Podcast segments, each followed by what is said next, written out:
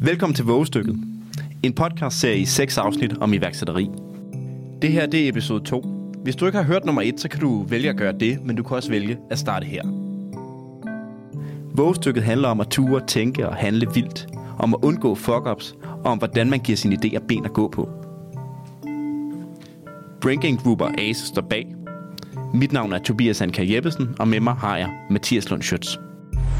Det er guddommeligt at fejle. Sådan lyder undertitlen på Rane Villerslevs bog, som vi havde med i sidste episode af Vågestykket. Og det er også, hvad det skal handle om i dag. I dag handler det om fejl og fuck-ups. Det handler om at få Mike Tysons lige højre, lige smasken. Og så handler det om, hvad der kan styrke og svække innovationskraft. Jeg har talt med tre personer, der har valgt at stå frem med deres historier.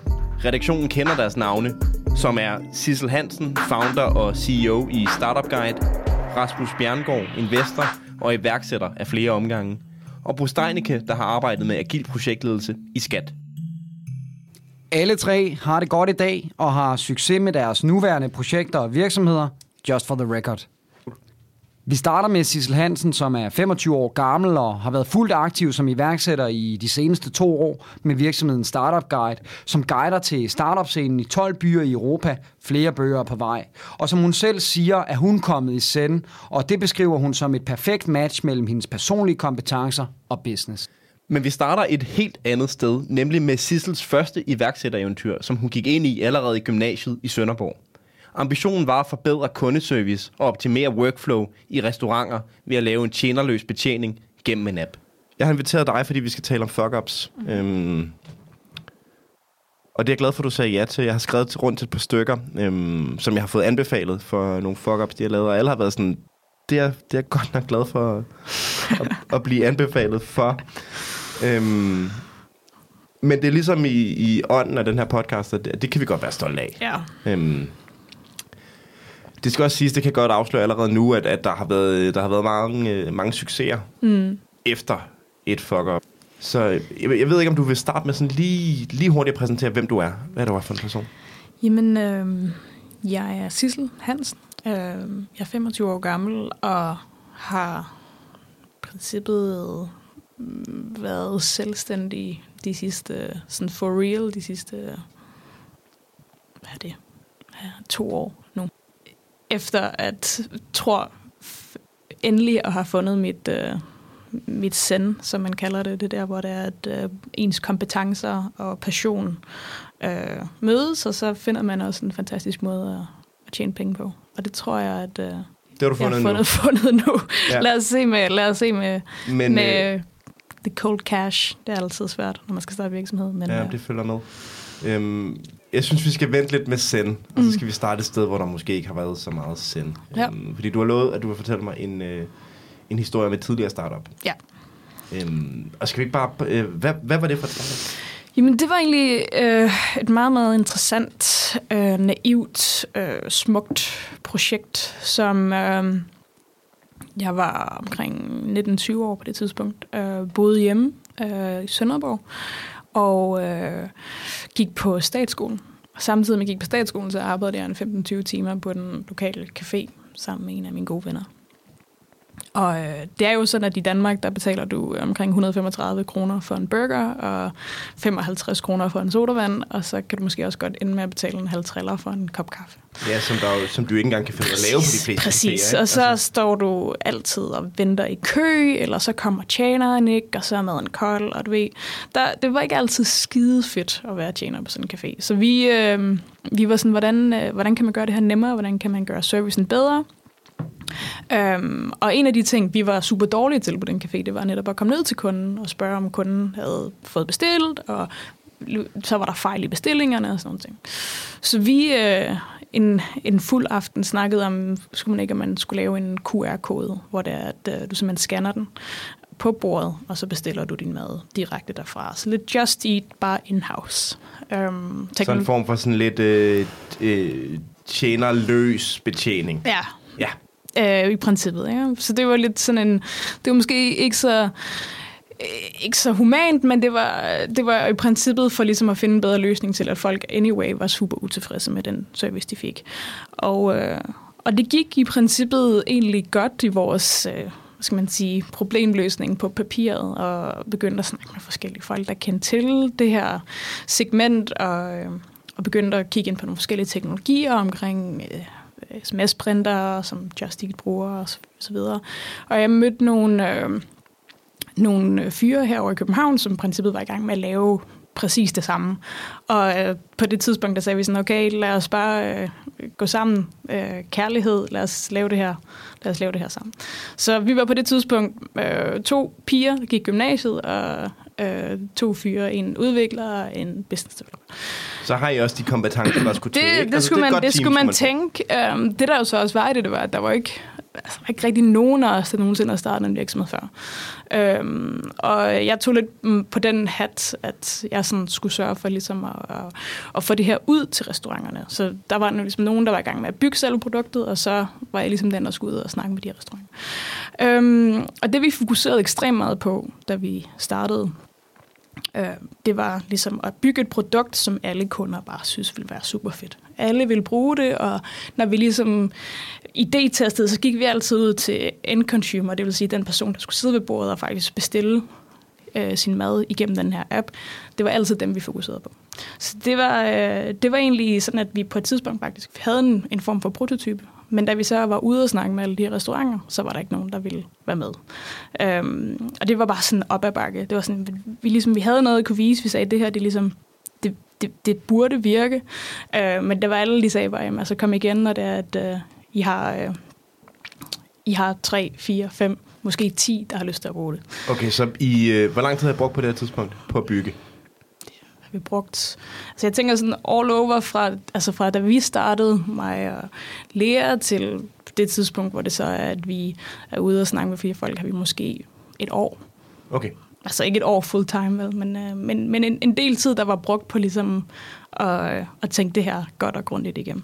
Så I møder dem ude på restauranterne, og vil sælge dem det her super fede produkt. Og der er ikke nogen, der vil være med overhovedet. Overhovedet. Så det var jo, det er jo sådan lidt sådan en, øh, det er sådan lidt sådan en losing. Øhm, man kan sige, hvis man, øh, hvis man nu havde spurgt ens øh, klientel lidt før, øh, om øh, er det her noget, folk vil bruge, øh, og hvis ja, hvordan skal det så bygges? Øh, og det gjorde vi også, men vi spurgte i princippet bare de forkerte. Øh, det var mere en B2B-løsning, end det var en B2C-løsning. Øh, Så hvem, altså, det var meningen, at det var, øh, det var restauranterne, der skulle betale for jeres løsning? man kan sige, ja, det kunne man godt have sagt, men det var i princippet, vi glemte, og vi glemte at fokusere på, at der var et led i hele den her hele den her business, som ikke kunne fungere, hvis det var, at det led ikke var samarbejdsvillig. Øhm, og jeg tror, det var lidt sådan, det var, det er sådan lidt, nå ja, hvorfor fanden har vi ikke øh, tænkt på det noget før? Og hvorfor har vi ikke øh, måske taget et par caféer og ligesom lavet løsningen med dem, øh, i stedet for bare ligesom fokusere på, at det her det er noget, som folk gerne vil have. Hvad, hvad gør I så? Altså, så står I der med en prototyp på en app, som nogle, nogle øh, end-users har måske øh, tilkendegivet. Det synes de var fedt nok, at de kunne bestille deres mad på en app. Ja.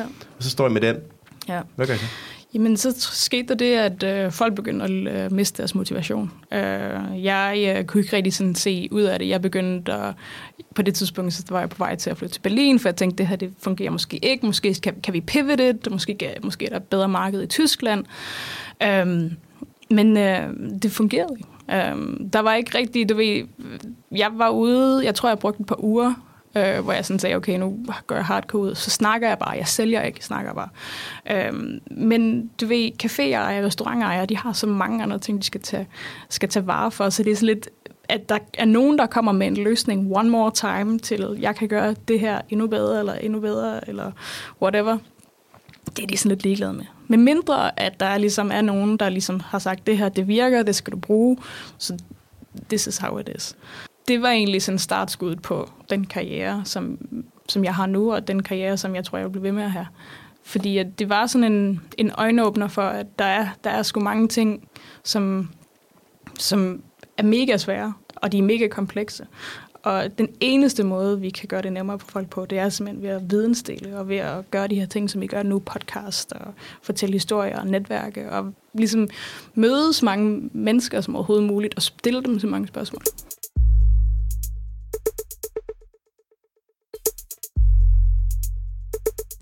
Det giver jo god mening at gå efter indsigt i øh, slutbrugeren, men samtidig er det også klart, at når kunden er restauranter og caféer, ja, så skulle man nok være startet med dem.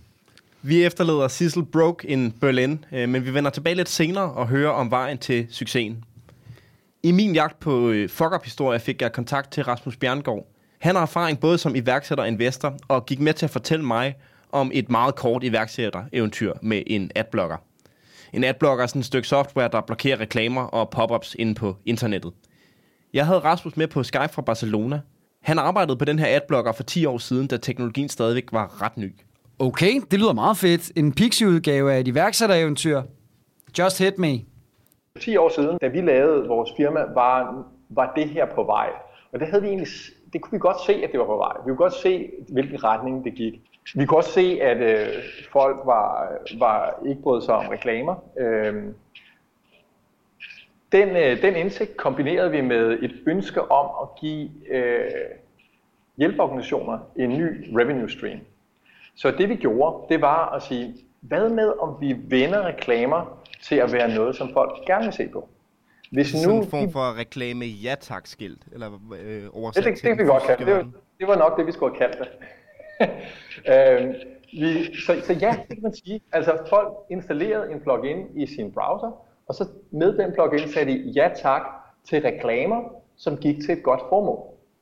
Yes. Og de sagde, de valgte formålet. Så, så vi havde lavet aftaler med, øh, jeg tror det var 12 af de største øh, hjælpeorganisationer, i, som er repræsenteret i Danmark, øh, inden for forskellige områder. Og øh, hjælpeorganisationerne synes, det var en altidens idé, fordi vores argument var jo, jamen folk bestemmer selv, hvad de viser på deres skærm, og nu vælger de noget til. Og, øh, og så indtægterne, en, en procentdel af indtægterne, 90% af indtægterne, gik til øh, Folkekirkens Nødhjælp, hvis man havde valgt dem.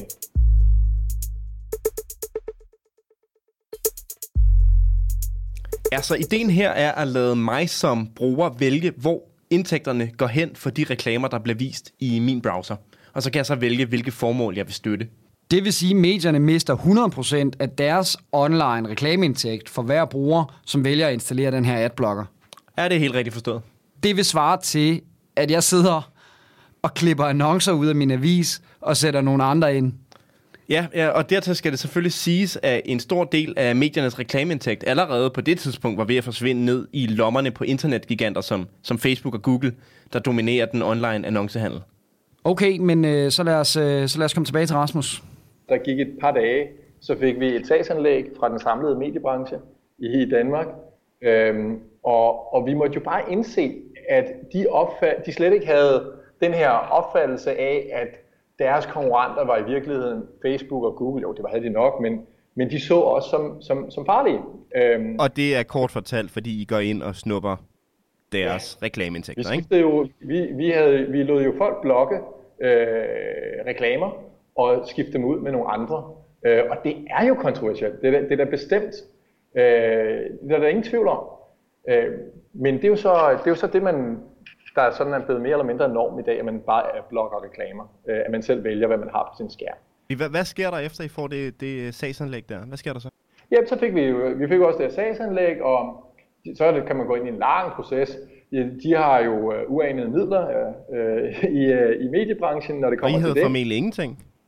Ja, ja, vi havde, vi havde godt nok investor ind og sådan noget, ikke? Men, men altså i forhold til dem, så har vi ikke. Uh, jeg tror, vi blev mødt af 12 uh, Kroman Røgmat advokater, så det vi ligesom tog af konsekvens efter seks dage eller sådan noget, var, at øh, det her det holder ikke, det her koncept. Øh, nødhjælpsorganisationerne, hjælpeorganisationerne har øh, for problemer af det. Vi lukker.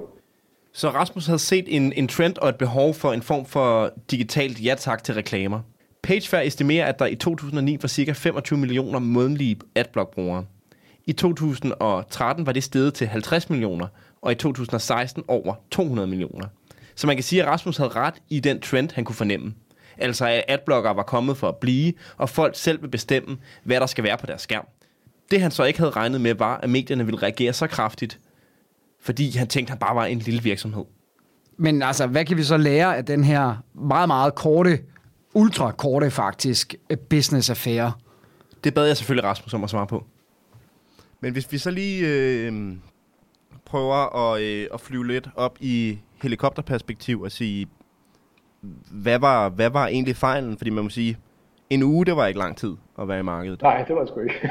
Men øh, hvad, hvad skulle I have gjort anderledes? Hvor, hvor, ja, hvor altså lå det, fejlen? det, vi, altså det vi, øh, der er et par stykker, øhm, og jeg synes nogle af dem, øh, og det er måske også taget lidt øh, i, i et yderligere perspektiv af at have set en masse startups og investeret i en masse startups, så, så, så dem jeg egentlig gerne vil drage frem, det er, det er dem jeg selv har set øh, blive lavet af andre også, ja. og hvor, hvor det er godt at være, være opmærksom. Øhm, som, som, det er jo en af privilegierne, man får som investor, det er, at man får set sådan på tværs af en masse spændende selskaber. Jamen, vi skulle have gået i markedet meget tidligere. I stedet for at være i kælderen og udvikle vores, øh, vores system, så skulle vi have været ude og forstå det marked bedre. Og, have, og i, i den proces have, måske, det er jo ikke sikkert, men, men vi kunne i hvert fald have gjort forsøg, i den proces have forstået, at, øh, at, vores, øh, at der var spillere i markedet, som rent faktisk så os som en trussel. Altså jeg mener jo stadig, at, at truslen fra os var ret begrænset. Øh, jo, selvfølgelig var der øh, en eller anden form for trussel, men, men den var meget begrænset. Øh, og den kunne udvikle sig til noget, der var positivt. Øh, så havde vi forstået det, så havde vi måske kunne tage en dialog. Øh, det er ikke sikkert, øh, men vi kunne have forsøgt at tage en dialog med nogle af de andre spillere, mediehus og så videre, og måske kunne vi have skruet på vores forretningsmodel, sådan at den var acceptabel for dem, sådan at den passede til dem, sådan at de også forstod, hvad det var. For, for hele diskussionen i, øh, i, det, i de der, den der lille uges tid, øh, den gik på nogle helt andre ting, som, som ramte, altså som gik meget på, åh, oh, men øh, snylder, og I tager vores, og så videre. Og, og jeg forstår godt argumentet, det skal lige siges. Øh, og som sagt, det, er, det var kontroversielt, ikke? Og vi vidste godt, at, at de nok ikke kunne lide det, men vi har slet ikke forestillet os, at de ville bekymre, altså, de ville, øh, bekymre sig om os. Troede I, at de, at de sov mere i timen, eller sådan, at de ikke rigtig ville opdage Nej, men det, det var mere altså vores, vores, øh, vores impact som lille firma er meget, meget, meget begrænset i forhold til den impact, som Google og Facebook har på, på, på omsætningen i et stort mediehus. Øh, og det, altså, det, er jo, det er jo faktuelt, ja. men det er jo ikke nødvendigvis, altså det, det kunne vi jo se, altså vurderingen var en anden. Et, et dansk firma, de, de kunne sådan set, øh, de kunne jo banke også af banen. Ja, det gjorde de, kan man sige. De, det gjorde de i allerhøjeste grad. Og øh, de kan ikke banke øh, Facebook og Google af banen. Det er sådan, det er generelt en fejl at arbejde i kælderen i mange måneder. Øh, hellere lave, og så perfektionere sin, sin teknik og lancere den. Hellere lave øh, teknikken i en minimal viable solution, som man lancerer, og, øh, og så får noget erfaring med. Ja, og hurtigt få en, en kontakt med sin bror. Det er vel det, der er, er Og en kontakt med brugeren, ser hvordan det rent faktisk virker mange. Altså, fordi vi havde jo ikke forestillet os det. Det ville overhovedet vores vildeste fantasi, at det ville gå den her vej.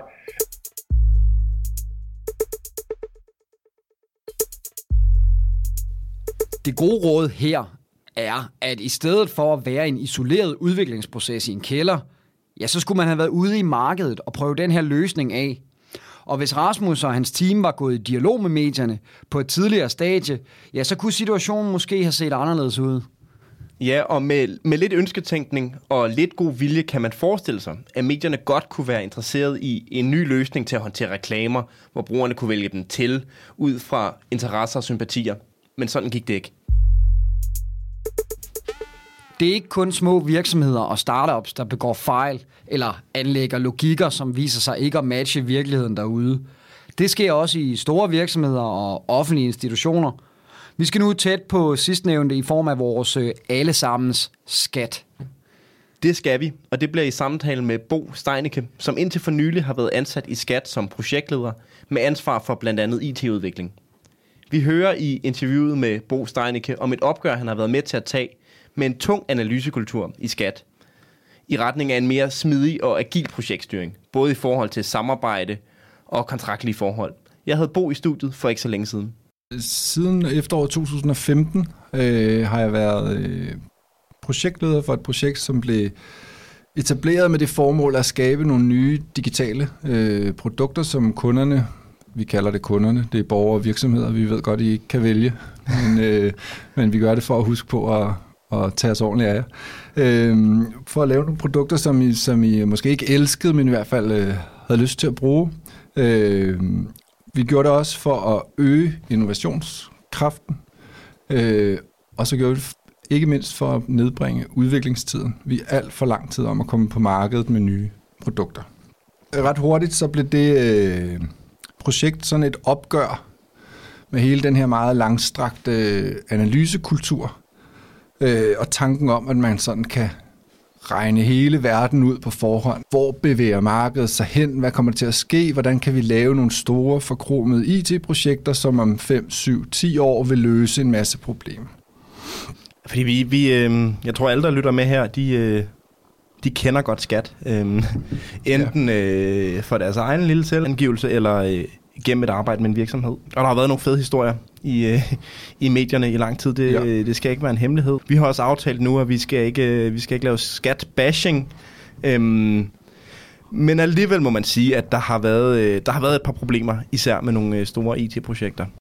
Øh, når jeg udholder oplæg, så, så har jeg et, øh, tit en indledning med et citat fra, fra den gode gamle sværvægtsbokser øh, Mike Tyson, som, som sagde, at øh, everybody has a plan until they get punched in the face, som handler om, at alle de øh, modstandere, som gik op mod ham, havde, havde alle sammen en viden om den vanvittige højre hånd, han havde.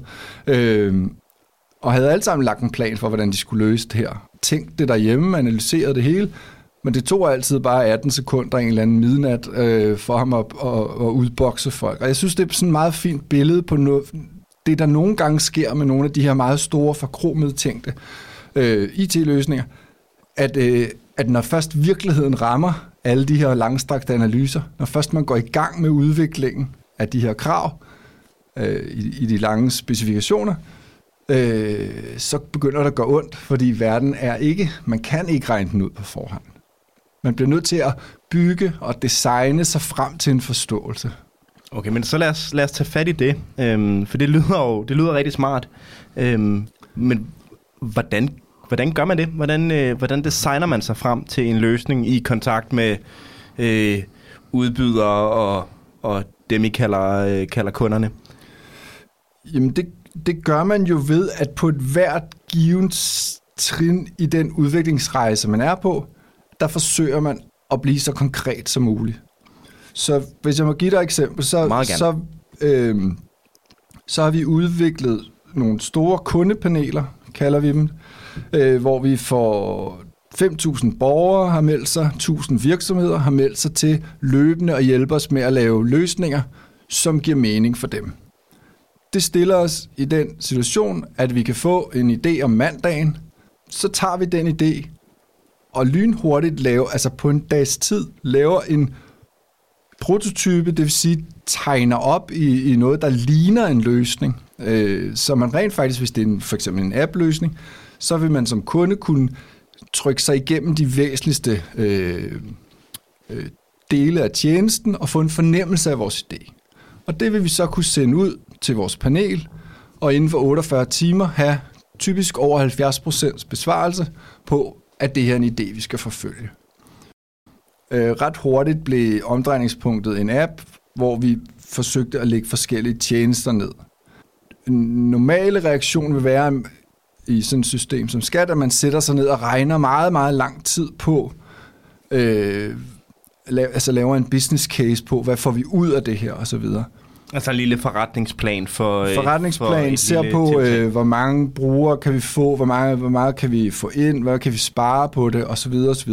Og det er ikke fordi, at jeg øh, vil sige, at det er en dum idé at forholde sig til, om, om man bruger pengene rigtigt. Naturligvis er det en, god, en rigtig god idé.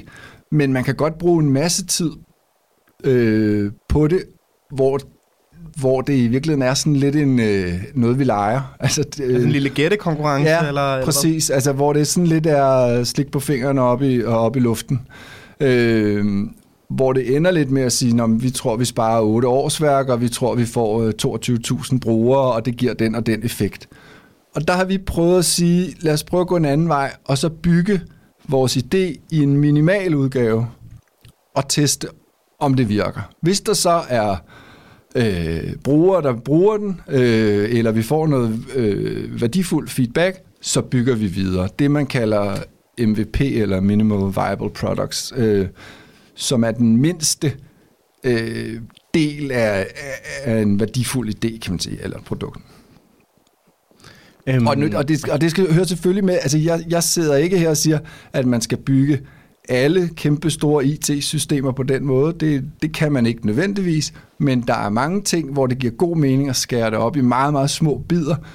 Man nedbringer risikoen, og man får hurtigt noget værdi og noget læring ind i sin, i, i sine processer. Og det vi har gjort i det her projekt, det er at benytte os af det, man kunne kalde sådan en agil kontraktform, hvor vi i stedet for at sige, vi skal have bygget det, og det skal se sådan og sådan og sådan ud, og knappen skal være blå, og den skal og så videre, øh, i en masse krav, som jeg beskrev før, så har vi sagt, at vi vil bygge nogle øh, digitale, mobile løsninger, som kunderne godt kan lide. Det skal øh, fortrinsvis være til små erhvervsdrivende.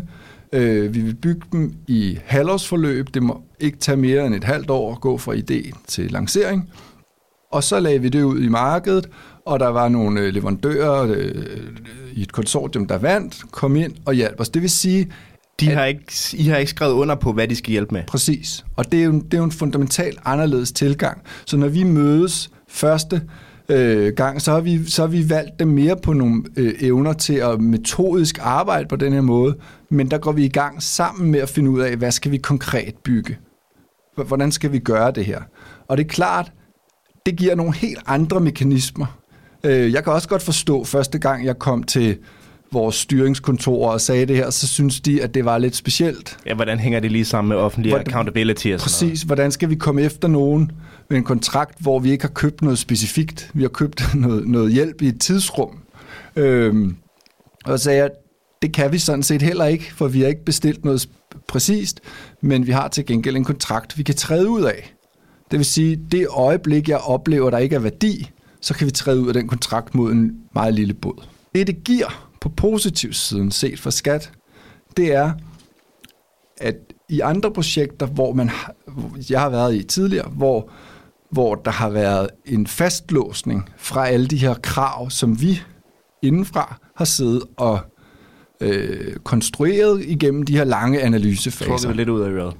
Ja, vi, Ja, det er det, jeg plejer at sige. Vi sidder i et elfenbenstårn øh, derinde og regner hele verden ud og siger, hvordan kommer udviklingen til at ske. Det, det, det skal man jo, hvis man skal beskrive i detaljer, hvordan en, en løsning skal laves. Helt fra start, før du begynder at kode, før du møder virkeligheden og Tysons lige højre.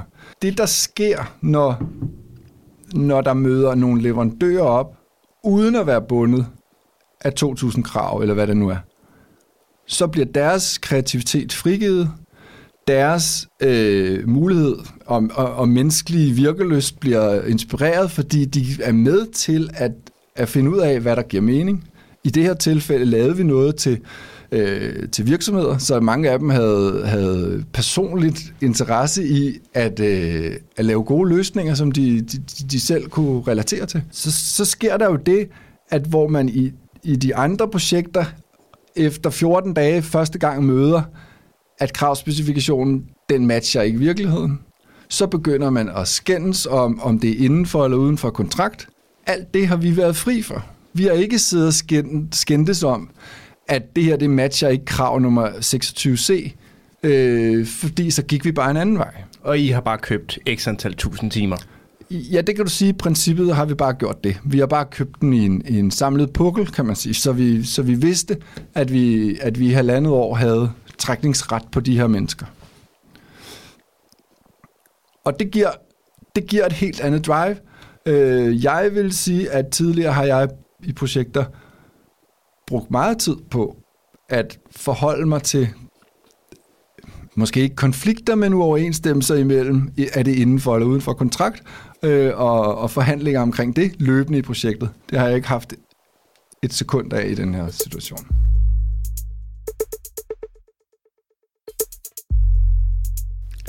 Interessant, hvordan øh, de her agile kontraktforhold i visse projekter kan erstatte meterlange kravspecifikationer og tunge analyser. Men jeg, jeg, jeg kommer lige til at tænke på en ting. Hvordan går det egentlig med Sissel Hansen i Berlin? Altså, hvad blev der af hende? For hun er stadig i Berlin uden en krone på lommen. Kommer succesen, eller, eller hvordan? Jeg lover, den er lige på trapperne.